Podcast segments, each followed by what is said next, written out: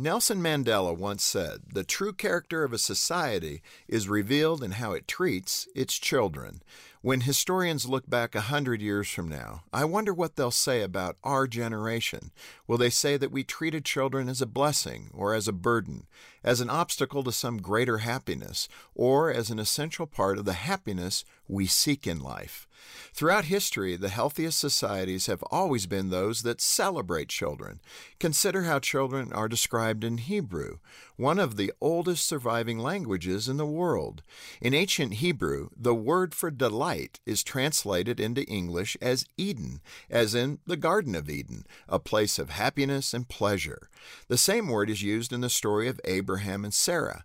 You might remember that they were promised the birth of children even though they were too old.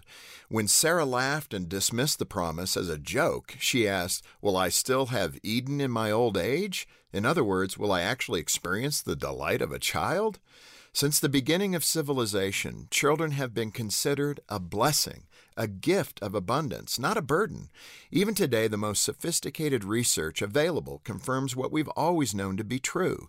The recipe for a healthy, prosperous culture is not to diminish the value of children, but as the Hebrew language says, to be fruitful, to multiply, and to fill the earth. For Focus on the Family, I'm Jim Daly.